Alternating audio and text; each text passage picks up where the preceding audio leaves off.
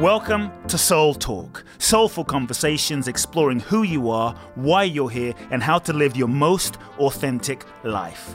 My name is Kute Blackson, nationally best-selling author of You Are the One, transformational teacher, and your host. I invite you to subscribe to the Soul Talk podcast for weekly inspiration from me, where I will share with you some powerful ideas, thoughts, and practical life wisdom to help you live life more fully, freeing yourself from your past, reclaiming your power, and living your true life's purpose. You can also go to www.kuteblackson.com, enter your name and email to download my free two part video training series and learn the ultimate secrets to happiness and fulfillment.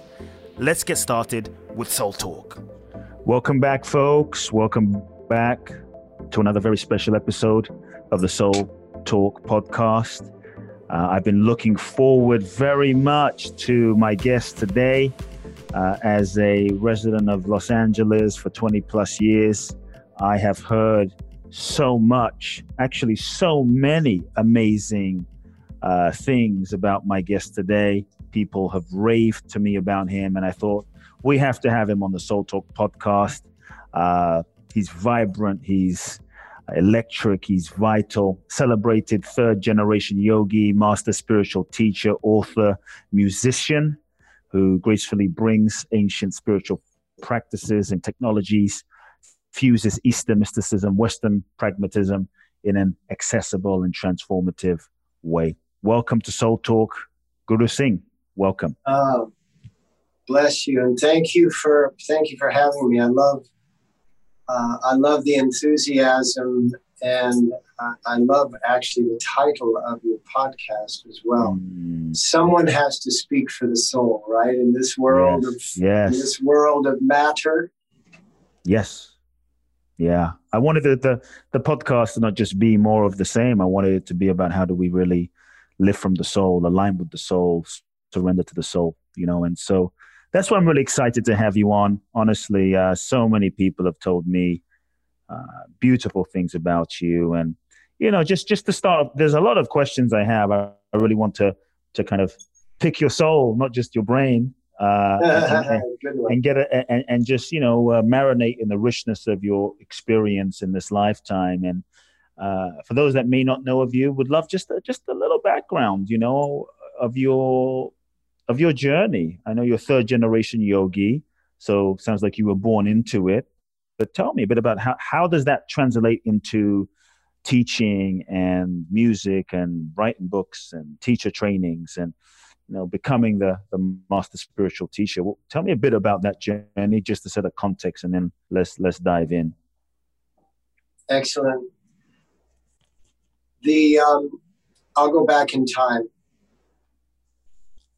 My great aunt in uh, 1913 left Britain and Wales uh, because of the onset of the First World War and she wanted to get as far away from it as possible. She got to South Africa, and that didn't suit her. So she traveled to Calcutta, India. And it was in Calcutta in 1916 that she met Swami Sri Yukteswar. And for anyone who has read the book Autobiography of a Yogi, we all know that Swami Sri Yukteswar was Paramahansa Yogananda's, Yogananda's guru, his teacher. Yes. And so she studied with uh, Swami Sri Yukteswar Giri uh, for several years while knowing Paramahansa Yogananda.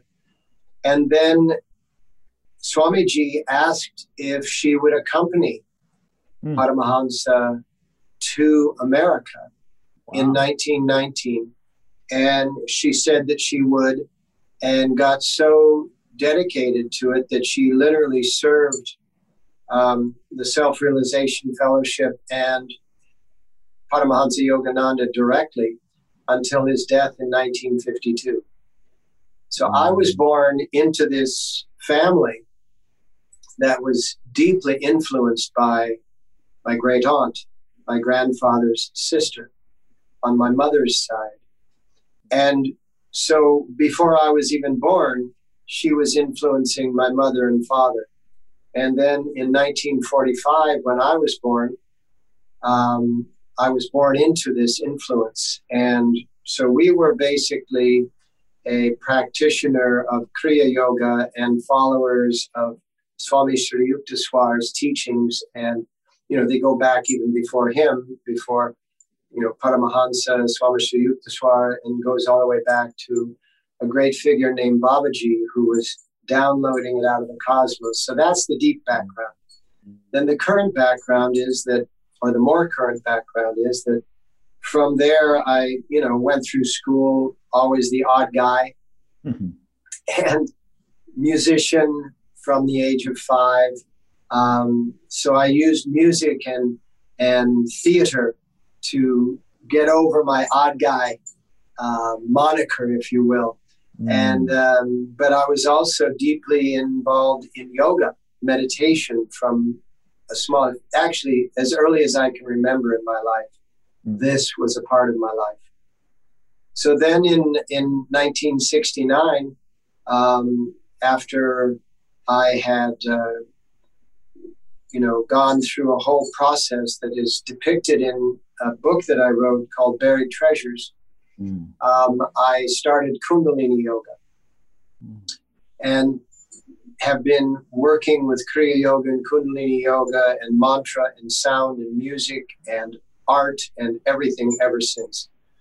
I guess the most profound event of my life, other than the, my marriage and birth of my children, was that at the age of 20 in 1965, I was rushed to a hospital with a, a ruptured appendix.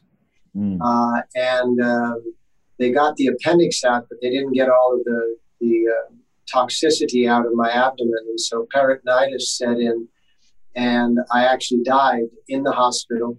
Wow. And it took them a, and it took them a minute and 45 seconds, according to the medical records, hospital records, for them to revive me with defibrillator paddles. And uh, that then started a whole journey because my experience when I was out of life, out of breath, out of heartbeat, gave me uh, such a profound insight into the structure of the of the cosmos that I've spent the rest of my life trying to uh, put it all back into words so that I can wow. express it to others. So when I saw the name Soul Talk, I thought, I got that. You know, I, I have got that in my world too. So oh, thank you for awesome. thank you for being there. Oh, that's awesome. What when you had this death experience, can you tell uh, t- tell me a bit about what what what was your experience? What what happened? I'm curious about what you saw, what you felt, and perhaps you can share with us some of the understanding of the nature of life and reality that came through during that moment. Yes. Um, the and I and I like thank you for saying the death experience because I disagree with the nomenclature near death experience. This was yes. not, this was not, and nobody's is. It is not a near death experience. It is a mm. death experience from which you return. so it shouldn't be called an NDE. It should be, it should have a different acronym. Hmm. However, uh, back to point.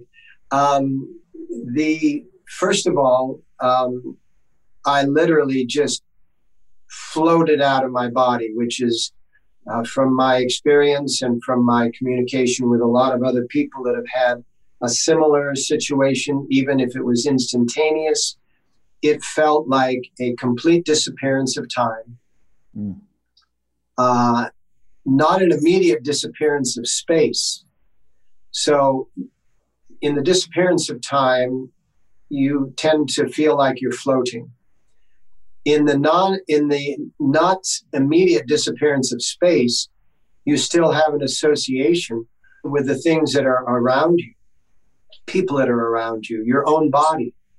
So i literally was on the ceiling if you will of the hospital room looking down at my body looking down at my mother and my father who were beside me and then seeing the doctors, you know, come rushing in, and then I started to have a a, a semi experience, I would say, of the defibrillator shock. You know, they, they bring you back in with a with a high intensity uh, electric shock, mm. uh, and that I wrote about in my book was like these scrambling tiger claws reaching up from the paddles and finding my awareness on the ceiling of the room and trying to thrust it back into my body. Mm. That was that was my literal, um, if you will, literary uh, interpretation of what was happening. Mm. And I was in there for a moment and then bounced back out. They lost me a couple of times in the process, and in that in that second loss, uh, where they actually said, and I can remember them saying, "We've lost him." Mm. I rolled out beyond the hospital room into what would be called deep, deep black, the literal presence of no light whatsoever. And in that deep black was becoming icier and icier cold. Mm. I felt like I was skating on ice almost.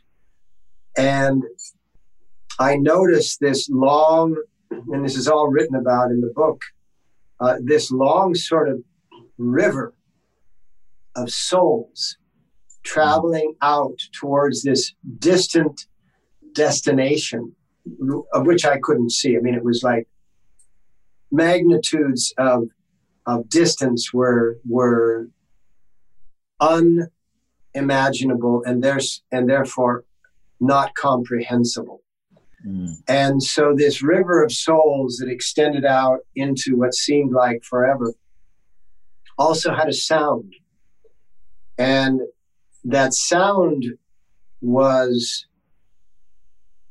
quite haunting, if you will. And I don't say haunting in a bad sense. It was like it was like a musical score that that sort of grabs you and seduces you into its uh, into its embrace, if if that makes sense. Mm. And it attracted me. And as I got closer to this river of souls, I somehow felt that they were going someplace that I wasn't supposed to go. But then some of them started to yell out at me uh, with some inviting and some were accusatory. Mm. Like, you promised, you know, you said you would be with me forever. You know, all these kinds of things coming from faces that, uh, you know, distorted sensing faces that I wasn't, um, I wasn't recognizing. And so, in the process of that, I kind of slid, skated uh, away from that river and turned around and just looked across the distance and out in the very, very, very far distance, I saw a flicker of light. And so I started moving toward it. And literally, all this takes place in Earth time, one minute, 45 seconds.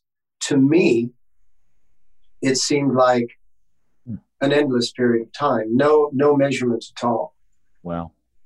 And so I, if if I can use the metaphor, I skated on this kind of slippery non-surface. There was no bottom to it, but it just felt like you were sliding mm. toward this light. And as I gathered closer to the light, mm.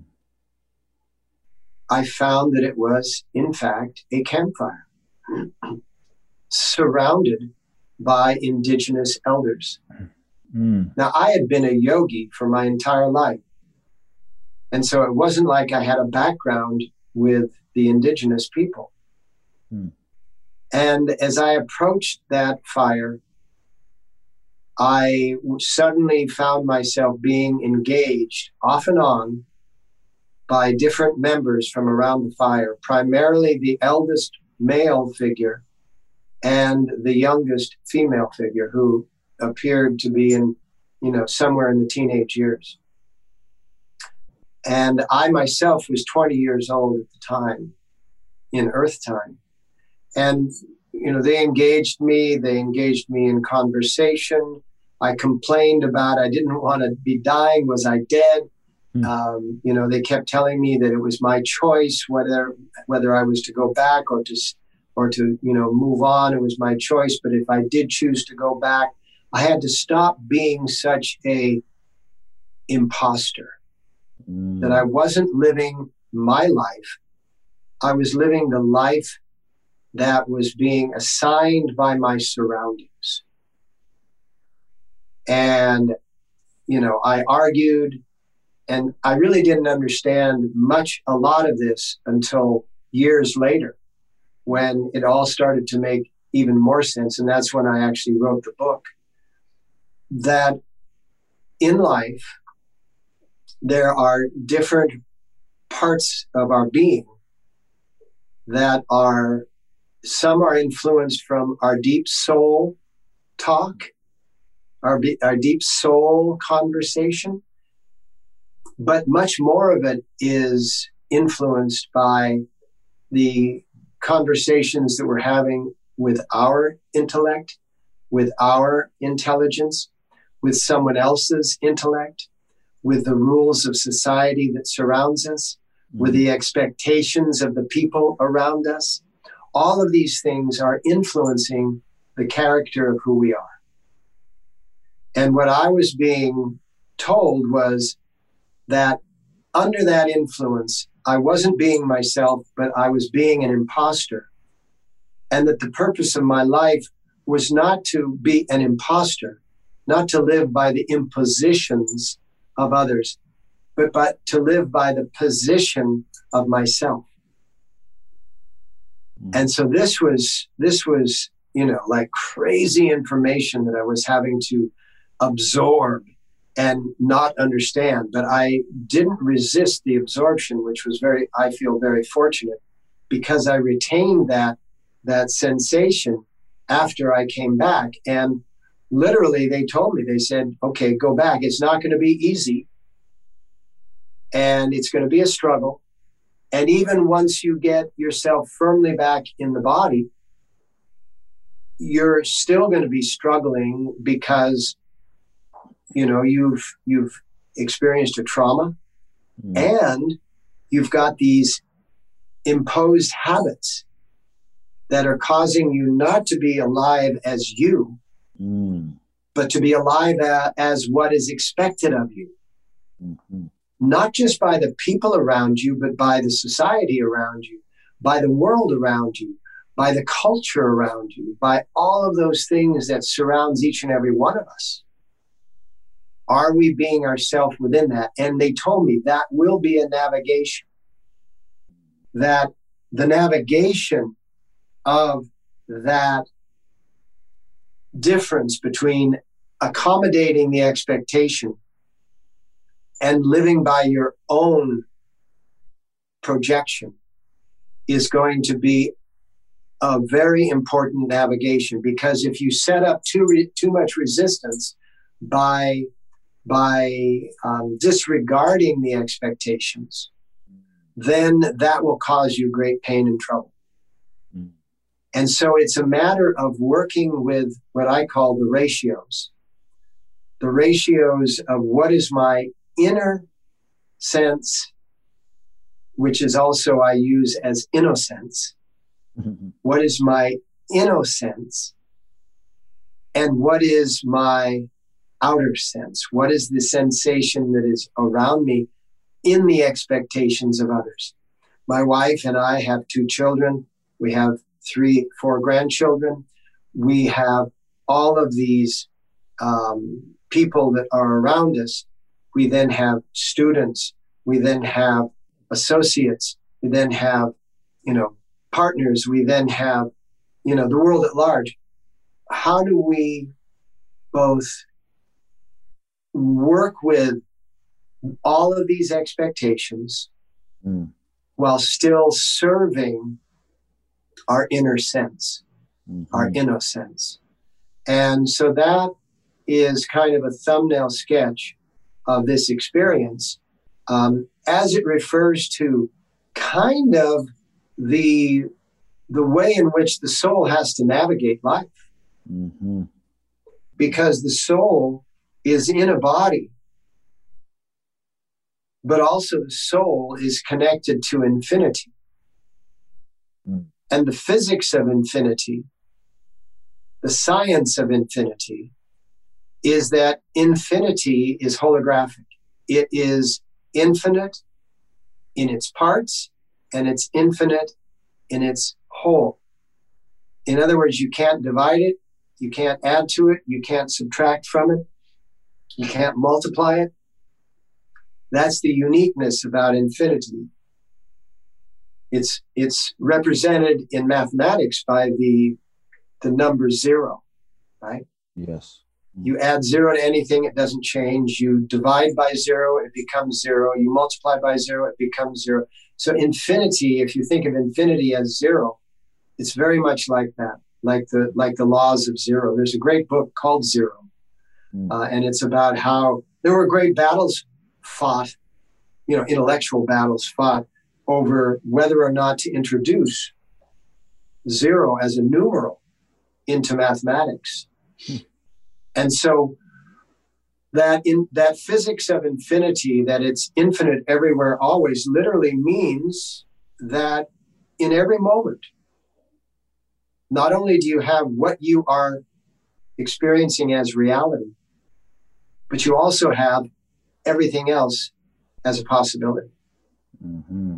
So you could reconstruct a moment out of the dominant influences being what's people what people would be considering to be reality and introducing the inert and non-dominant influences from the physics of infinity that's what would be called alchemy and that alchemy is what you have in your life i have in my life. It's what we construct tomorrow out of today. And it is in some ways how we remember how we remember yesterday, because we oftentimes remember our past through the filter of what it is that we are in the present moment. So I'll stop there and, and let you um, come back with whatever else, you know, because it's because uh, I could just talk forever. Yeah. Wow infinity. I, I really was struck when you talked when you said the soul is connected to infinity. Mm. You know, in, in yeah, in this human experience, Guru Singh, like for so many of us, we feel so limited. Mm. And and I guess I was going to say, you know, w- why is that? You know, if if if we are really infinite in nature, yet in this human experience, we seem to have forgotten. Um, I guess we'll, two questions in one. Why do we forget? You know, what, what, why do we forget that easily? And how do we begin? Let, us say, how do we begin to uh, awaken to that infinity in a way where we can live it, uh, to be able to live that infinity in this body, yeah, in this life, as a husband, as a wife, with kids. You know, you're not some person in a mountaintop like a wife, two kids, you're living it in life. And so, how to awaken to that infinity in just daily living? really, really well versed question, and it gives me a lot of openings to mm-hmm. to enter through. First of all, we do not actually forget. Mm. We just fail to remember. The memory is always there with us. that we are infinite. We are an infinite force in a finite vessel. And it's almost as if the soul body and the physical body are at two ends of this spectrum. Mm. And we're in between as the witness. The Aboriginals of, of Australia would say they're not the dream and they're not the dreamer, but they're the dreaming. And the way I look at it is that I'm not the experience and I'm not the experiencer. I am the experiencing. And so we fade in and out. In some moments, the ratio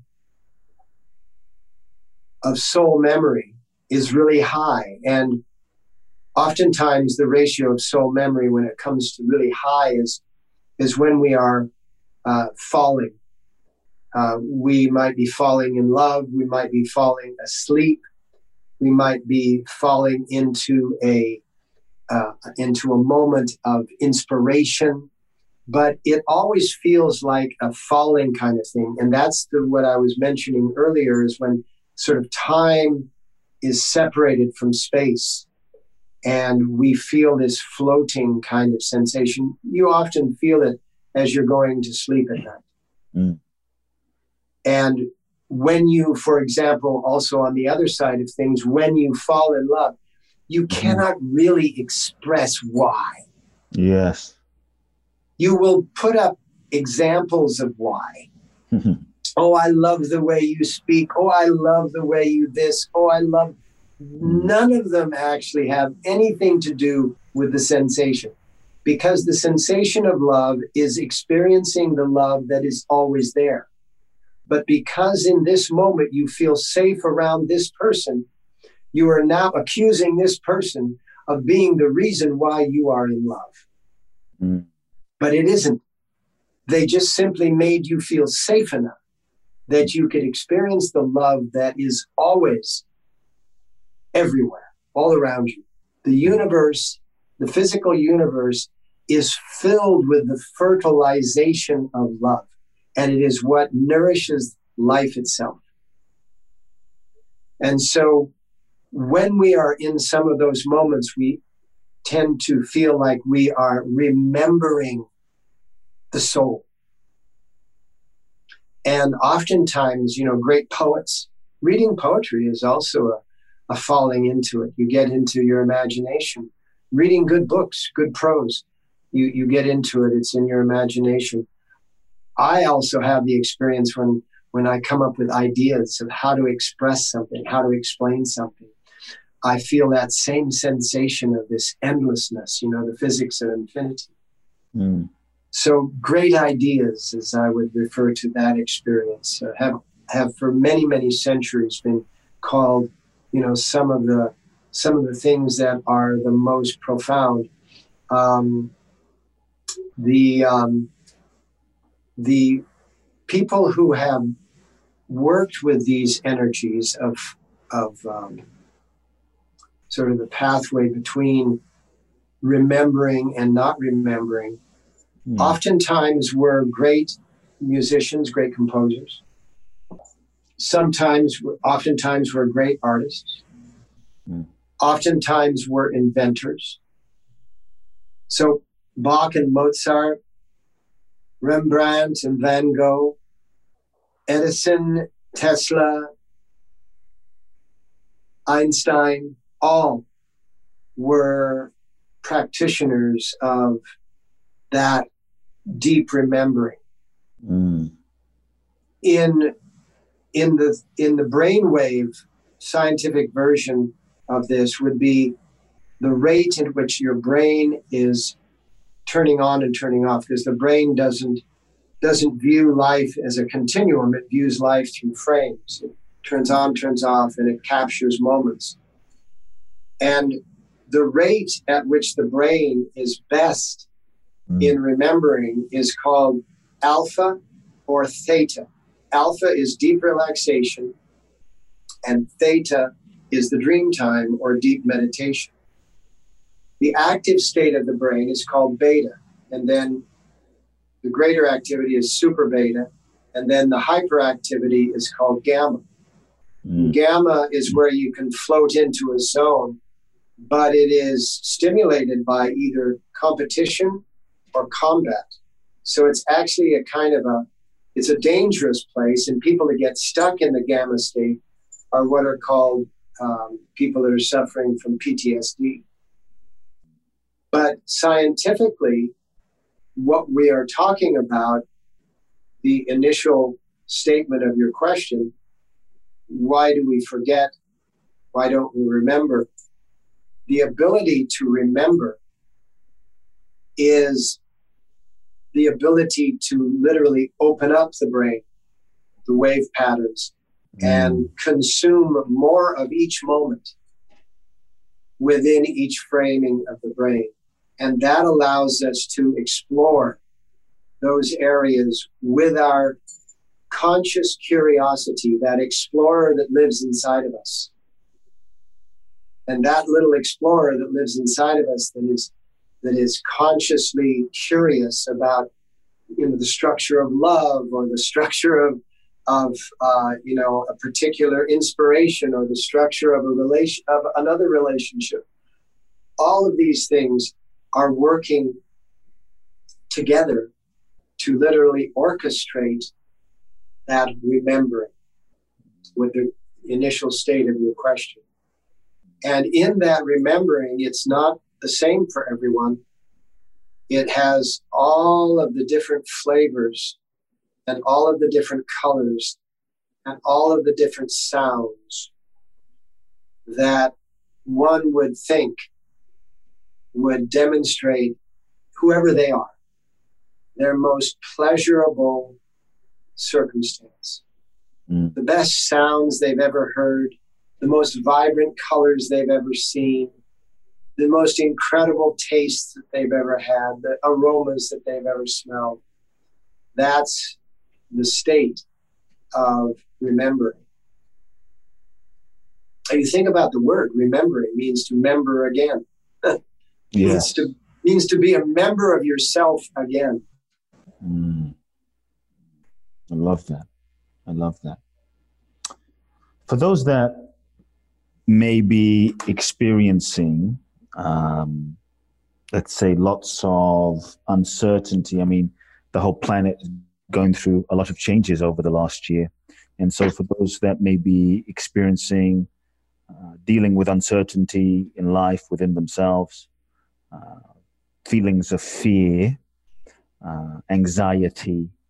Uh, I'm curious to hear your guidance for those that are maybe feeling gripped in in the moments of fear as we're dealing with so much uncertainty and change on the planet.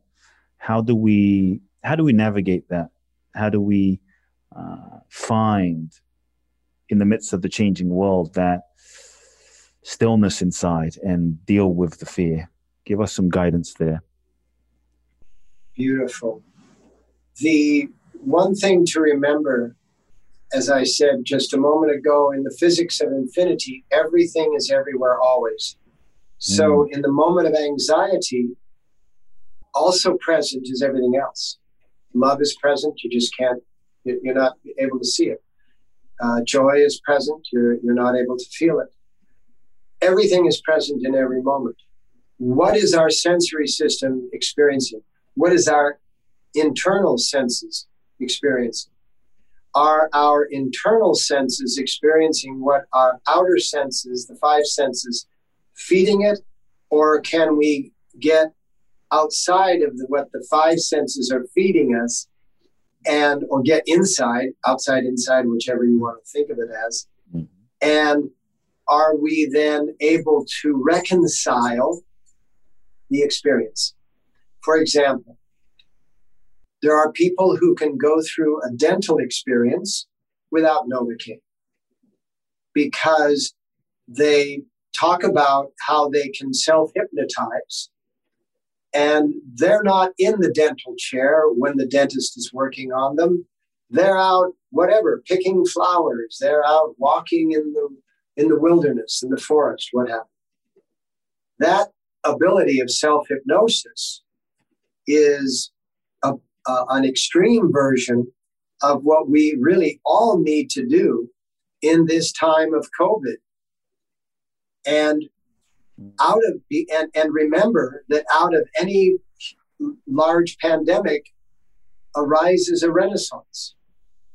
You look back in the history of humanity, the most recent of which was obviously the the, the flu uh, pandemic, the flu pandemic of the 1919. And then out of that rose the Roaring Twenties, a renaissance in music and a renaissance in in art. Uh, out of that came the impressionistic artists. Out of that came jazz music, uh, big band music. Out of that came so many things. Out of that came the labor movement with labor unions and and gathering together in collective agreements. And out of that came women's suffrage, the women's right to vote. So go back even further and you see the bubonic plague. And out of that time came the Renaissance that we speak of quite often in the Renaissance of music and art and so on, so many things, science, the Gutenberg press, publishing. All of these things arose from that incredibly dark time. So then I look at the dark times that we are in, experiencing now, and I say, okay, these are the these are the dark times that are sitting in my dental chair while my tooth is being drilled. Mm. Mm. Let me focus on what's going to be born out of these dark times. Also, let me not ignore the fact that I've got to hold still so that the drilling doesn't get crazy. But let me also be very contemplative of the value that's going to come off in the new Renaissance. And so I know that because of the physics, I repeat, the physics of infinity, mm. is that everything is everywhere always. Therefore, the renaissance of the future is here right now. I just have to help it unfold. The yeah. flower of the bud or the plant of the seed is within the bud and within the seed. We just need to fertilize it with time so that it can unfold. Mm. Mm. And beautiful, beautiful. And so what I what I'm what I'm saying is we don't ignore what it is that's going on. We don't put our head in the sand. We don't operate in ignorance. Yes.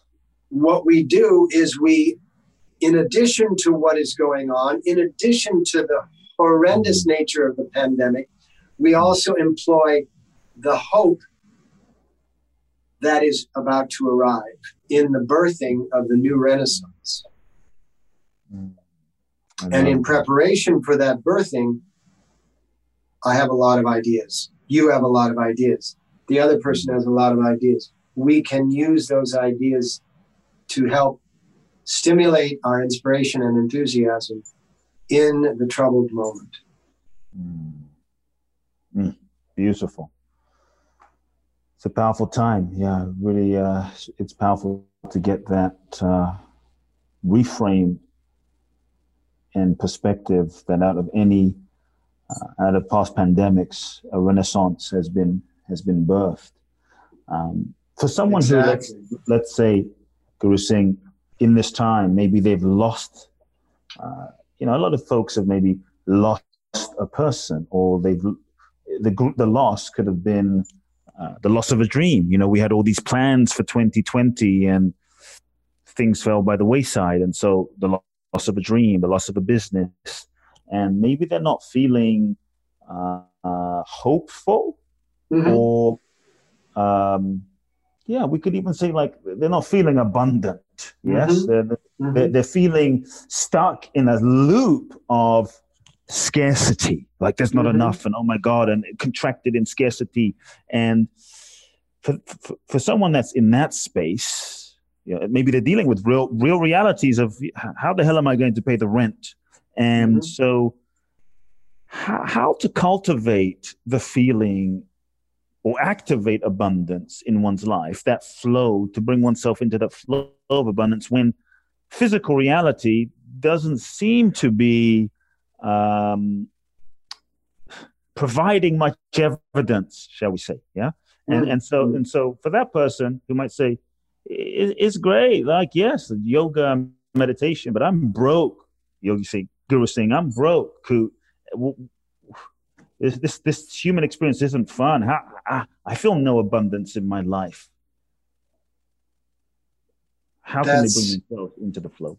Yes, that's so real, so very real. I know firsthand um, before, let me take you through a, a brief chronology. About two weeks before the pandemic hit in mid March, mm. Um, in my world of Kundalini Yoga, a scandal erupted around my teacher, Yogi Bhajan. Mm. And suddenly, all of my teaching was threatened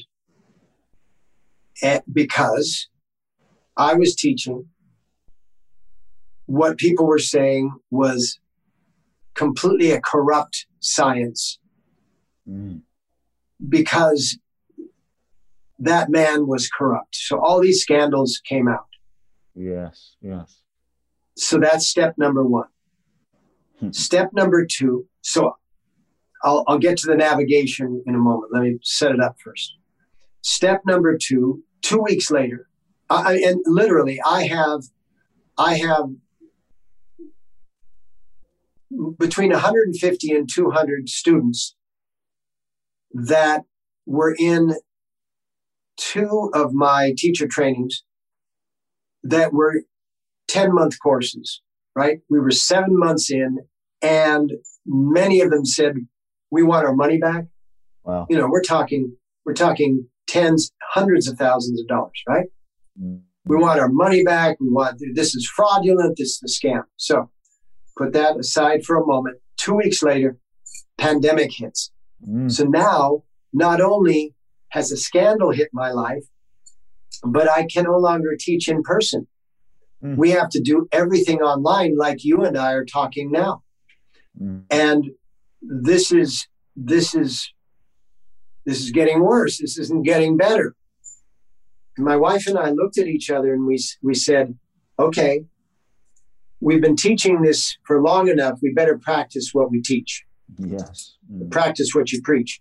So I went into a deep, deep meditative state over days that I was working. There is a way through. That I know there is a way through. I just don't see it. Mm. Show it to me oh, infinite creative force, whatever you want to. If you're a Christian, Jesus. If you're a, a Buddhist, the Buddha. If you're a, a, Muslim, you know, inshallah. You you just are working with so much faith and attitude, and even some anger. Yeah. Mm. That hey, this is messed up. This isn't real. This isn't right. We this can't be. Mm. Okay, and then it gets worse my main teaching partner here in Seattle comes down with COVID and it hits him like crazy hard. Wow. And his wife, they're both taken out of commission. He ends up dying. His wow. wife ends up surviving.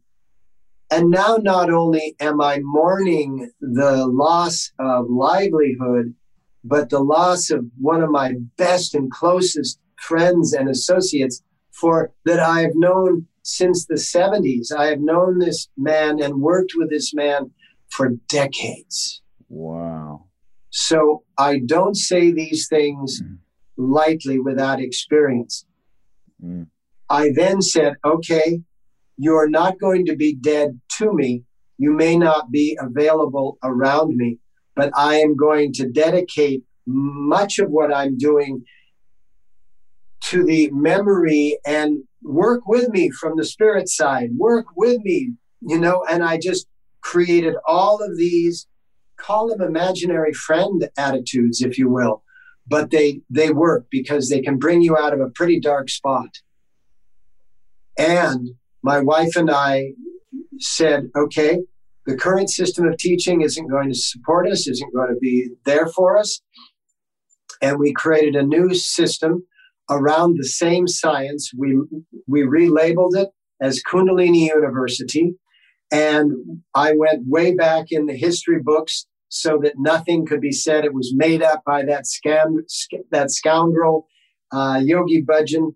And I reformatted and reproduced my skill set. So if somebody is in the world, they've lost their job, they're going to have to rebrand themselves.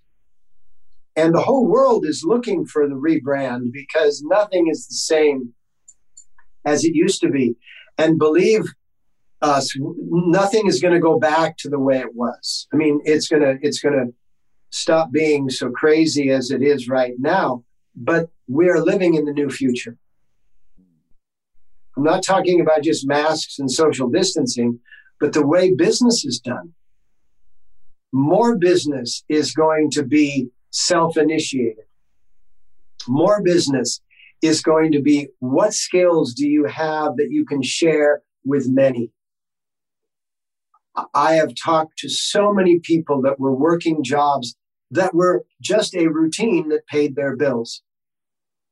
And now that they have been freed up from their routine because they either lost their job or they're working from home, they have decided that they are going to live in their inspiration rather than in their desperation. And that's a big exercise. You got to take a lot of walks, you got to do a lot of swimming, you got to do a lot of climbing the hills, take some bike rides, you know, play with your dog, your children, do whatever it takes to get you out of the headspace of desperation mm. and puts you into, even just for a few moments, the headspace of inspiration. So you don't have to be a big meditator. You don't have to be a big yogic practitioner. You can just do normal, everyday human things, but do them with zest and gusto. I have a great friend who has a podcast like yours, Rich Roll. Mm. And, you know, he's an extreme athlete. And when he gets into these positions of being, you know, down because of what's happening around him, he goes out for a 100 mile bike ride, right? Mm. You don't have to go to that extreme, but you may just go out there and get on a bike, or you may just go out there and take a long walk, or you may go out there and just go for a swim. And I'll give you another couple of practical things. One is cold water. You want to change your mood, change your reaction to the temperature and take a cold water shower or a cold water bath. Go jump in a in a cold lake. Go jump in a cold ocean if you have those available. Cold river, and start working with cold water therapy. Start out with 30 seconds. Mm. You know, increase to a minute. Uh, Wim Hof is a good friend of ours. It's got great cold water therapies. And another great friend of ours is Tony Robbins. He practices cold water therapy. You can you can look all these people up online. You can look, you know, and these things work. Change your diet. You want to change the way you're processing life. Change the way you're digesting life. Mm. Change your diet. Don't make it a drastic change. Make it a, a simple change. Drink more water. If you yes. drink more water, you're more filled with solution and then you're more inclined towards solution. Try to make your body more flexible, which will make your emotions more flexible, which will make your thinking more flexible, which will give you a greater sense of what are the opportunities. It'll give you a greater sense, and I'll use the word you used, it'll give you a greater sense of hope. Mm. Mm. So these are all some practical ways in which you can change. But what it takes, it takes inertia. Mm. You've got to jumpstart your life in order to gain momentum in your life, in order to ultimately be on a cruise in your life. It's beautiful. You know, there's some folks I've spoken to, Guru Singh, that just seem addicted to the negativity, you know, addicted to the suffering. I mean, I've had to let go of a few friends that just they just want to complain. And uh, what what can you say to that? If someone maybe they, they don't even know, but maybe if they, they become aware that they're addicted to suffering and, and and and complaining and negativity, and they just feel stuck, that groove, right? Sometimes it, it feels like being stuck in a groove. Mm-hmm. Um, and to me, it's amazing that obviously it, it speaks to your practices that you went through a scandal that wasn't even you, and then there was you know, loss of livelihood and then death of your dear, dearest friend. And yet a lot of people would, would get stuck in, in a sense of negativity, complaining, victimhood, and you move through. And so for that person that just feels like in a loop and they're stuck, um, what's one thing you can say to them? One of the beauties of that stuckness that you're talking about is that it's it's also pandemic. Mm. Every one of us is. Some of us are just choosing not to engage that aspect of our being. Mm. We are all stuck in the separateness, which the Buddha talked about in that existence is suffering because the separateness being that this is uh, the, this is a soul oriented conversation the separateness that I'm speaking of is what the soul's separation from the total soul, or what in mm. Sanskrit is called the Atma separated from Param Atma. And what that is, is the whole journey of life is to get back to the oneness, get mm. back to that union, which is what the word yoga means. And so every one of us in some regard, is just living in suffering. Every life is just living in that separation because every life is an individual, and yet the soul itself is a collective of all individuals. And so when we feel very separate, we are at the apex of that of that suffering. Very, very, very separate we call it feeling very alone or feeling very lonely. So, how do we get how do how do we reduce the sensation of that suffering so that we're no longer using it as a stimulation because mm-hmm. that's what people yes. that are fixated on the suffering side of things are basically using it to stimulate them. More people can get stimulated by here's the science of it more people can get stimulated by the sympathetic nervous system, which is the fight or flight system, than they can by the parasympathetic nervous system, which is the system that steps back, takes a step back, and then looks at the big picture. And so to realize what it is that's going on when you are complaining and complaining and being and you're using that as a mm. stimulant so that you feel alive because you're alive to be able to complain. That is negative and it is very distasteful to others, but it's sometimes very pleasurable to you because you're just wallowing in it. Hmm? Mm-hmm. So, what needs to happen is that you need to get the people that are doing that to take a breath. Well, the best way to get a person to take a breath is to take them on an uphill hike.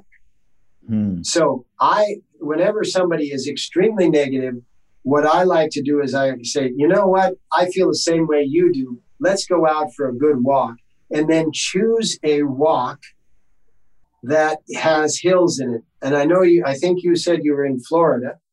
Mm. I don't think there's a lot of big hills in Florida, but but however, you could there might be some warmer water there, so you could take somebody for a swim in the ocean um, or take them for a walk on a soft sand beach. Now, that'll give you a good workout. Mm. Because what you need to do is you need to get the person so that their heart is beating faster, so that their breath is drawing deeper. Because what happens is that you want to change your outlook, you change your breathing. There's a there's a correspondence between every gland and every organ and every feeling and every emotion. And the, the, the emotion of the lungs is believing. So they say what you breathe in, you believe in. And the sensation, the sensation or emotions or feelings, whatever you want to call them, of the heart is threefold. At the bottom portion of the heart is hope, middle portion of the heart is will or willingness, and top portion of the heart is actually the French word for heart is cœur or courage, courage. Edge, courage just means the time of the heart.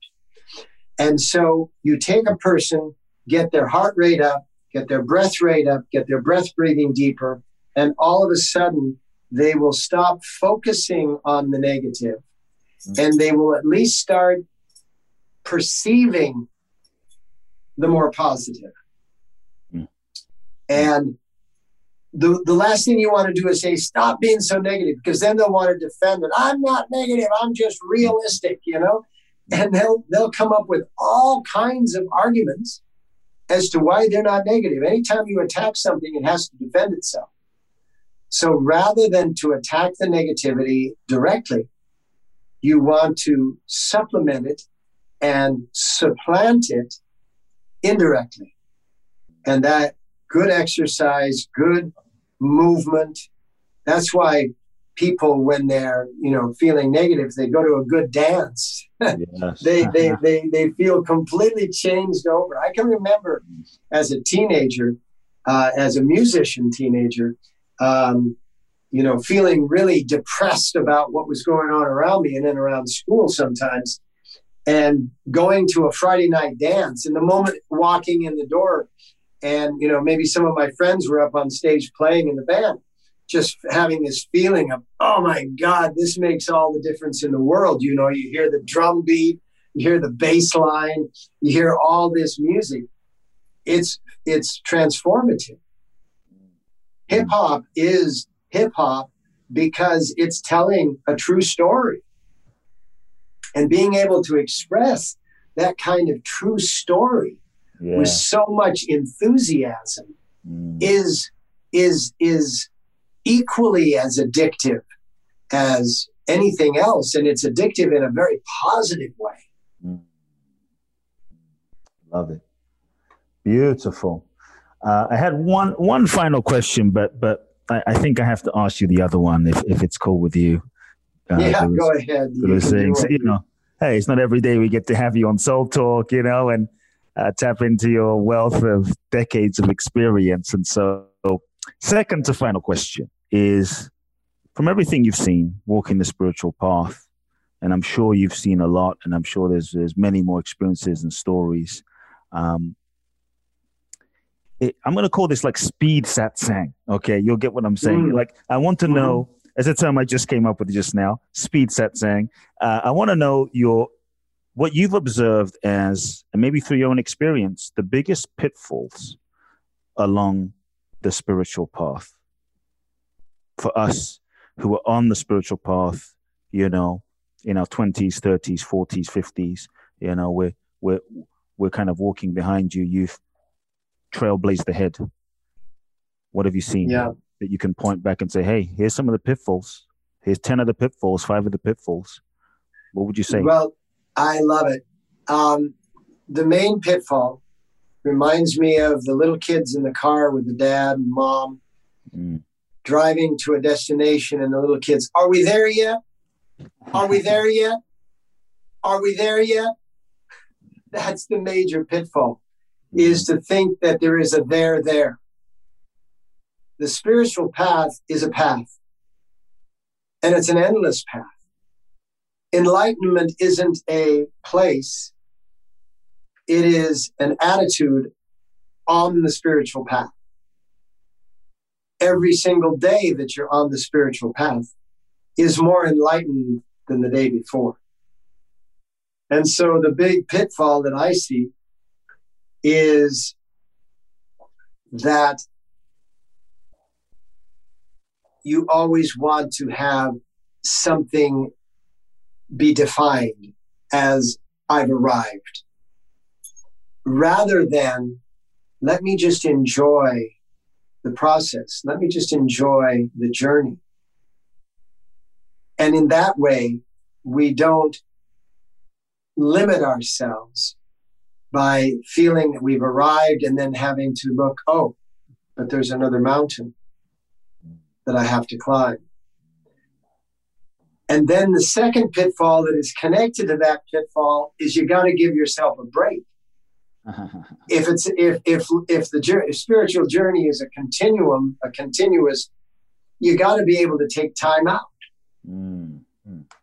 And in taking time out, you got to be able to be okay with just being okay rather than being super special or phenomenal or this day was the best day of ever. You know, this day was just this day. Yeah. And then the next the, the the third pitfall, and I'm only going to give three in this answer just because of yes the fact that there's time on on our shoulders here. The the third pitfall is starting up after you've realized the continuum, after you've taken a break, starting back up. Don't throw things away. Mm. You might want to redesign some of them, mm. but don't throw anything away. Everything has a use. Even if it's just to be recycled, it can be reused in a recycled form. And so I look at the world of spirituality very much like I look at the world of ecology. Recycle everything. Mm. Make everything use useful. Use it to its fullest extent. Then repurpose it. And when you reach the end of its ability to be repurposed, mm. recycle it consciously. That has to do with ideas. That has to do with your energy that has to do with the way, for example, you said you had to, you know, you've had to sort of take a break from some of your friends because they, you know, they're so negative. What you want to, yeah, and, and I'm sure that you do this, what you want to be able to do is you want to be able to, let's repurpose the friendship. Mm. And you can do that within yourself. You don't have to take that up as a conversation with them. Mm. I'm going to repurpose this friendship. I'm actually just going to take a step back and let this friendship you know, be on a timeout for a little bit. And then I'll reconnect when there's not all of this stuff in our faces. Yes, yes. Beautiful. I love it. I so those it. are three pitfalls that I work with. I love it. Uh, final question. Some there might be some overlap, and if, if there is, that that's cool too. Um, if there were three specifically, if you were to reflect on your life, three of, let's say, your, your deepest learnings uh, as a father, as a husband, as a human, as an author, spiritual teacher, um, soul on the path.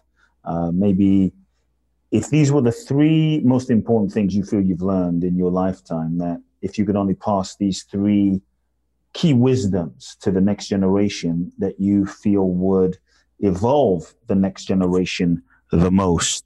Um, I'm curious what those would be. Beautiful. Three wisdom seeds to be yes. planted. Yes. And I'm not going to put this in order of importance because no. I think that I think that there's far more than three, but we don't have forever uh, on this podcast, so three is a good number. Um, so I'm not putting this in order of importance, but I am going to say that one of the three seeds has directly to do with the physics of infinity. Mm. And that is that everything is always everywhere. And so, and that connects to what I would say is the second, which is Newton's third law of motion. For every action, there is an equal reaction. Mm. So if I put these two together in a great moment, I must prepare for the reaction to the great moment. Mm-hmm. In the horrible moment, I must be ready to welcome in the polarity of the horrible moment, which is a wonderful, great moment, right? Mm-hmm. So I work with this on a consistent basis. And the third thing that I would pass along as a wisdom seed is that all of my relationships, mm. whether they're pleasant or unpleasant, have reason for being within my life. And mm. this is like if I am painting, my father was an incredible fine artist. If I am painting, I will use some very, very dark tones to portray the shadows.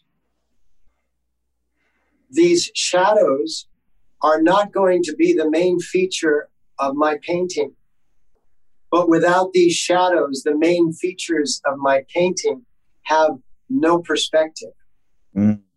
And therefore, without the things that are unpleasant, my pleasantries don't have their fullest perspective. It becomes, it lacks dimension.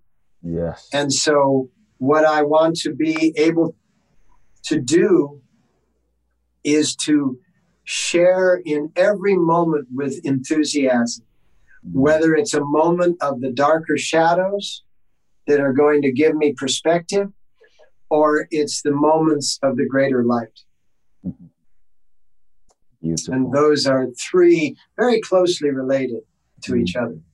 Mm. I love it. Really appreciate your three wisdoms and uh, sharing some of the pitfalls on the path. And, you know, Guru Singh really uh, feel blessed and grateful to just be in conversation with you and for us all to learn.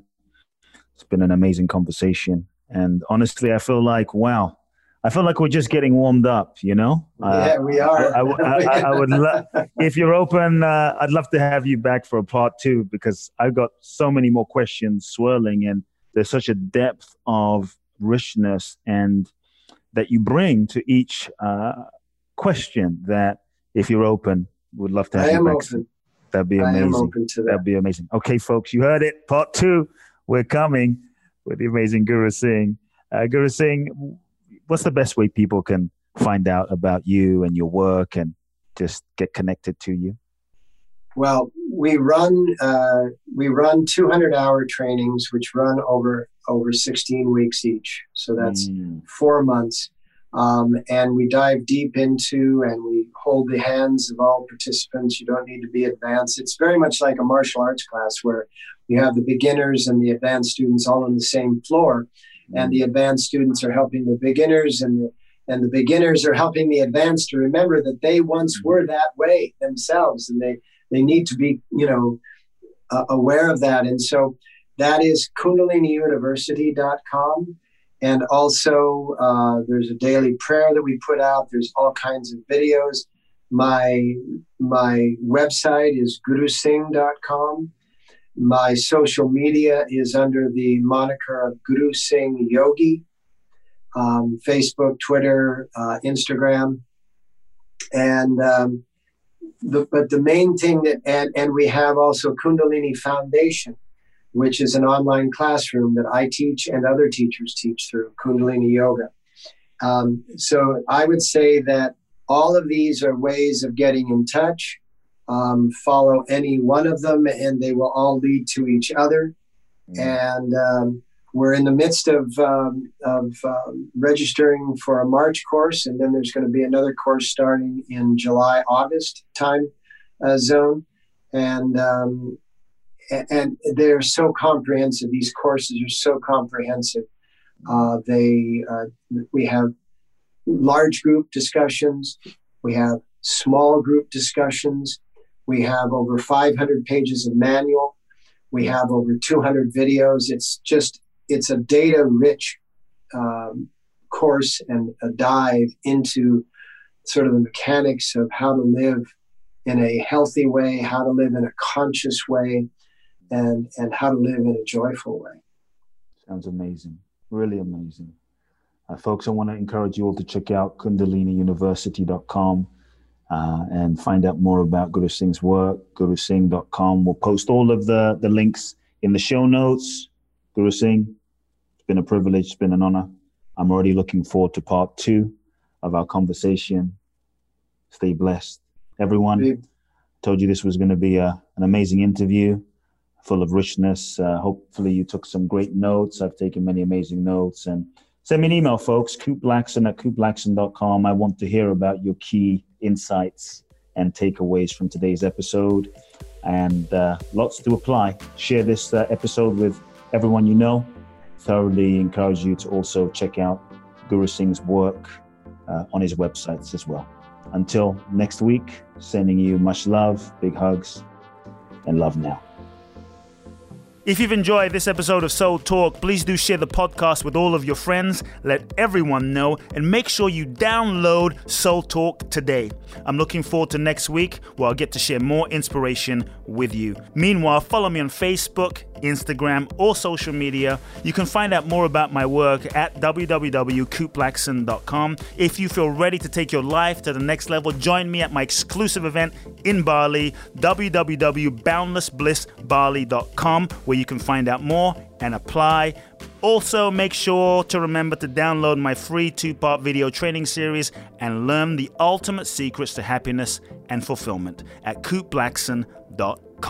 Sending you all big hugs and love now.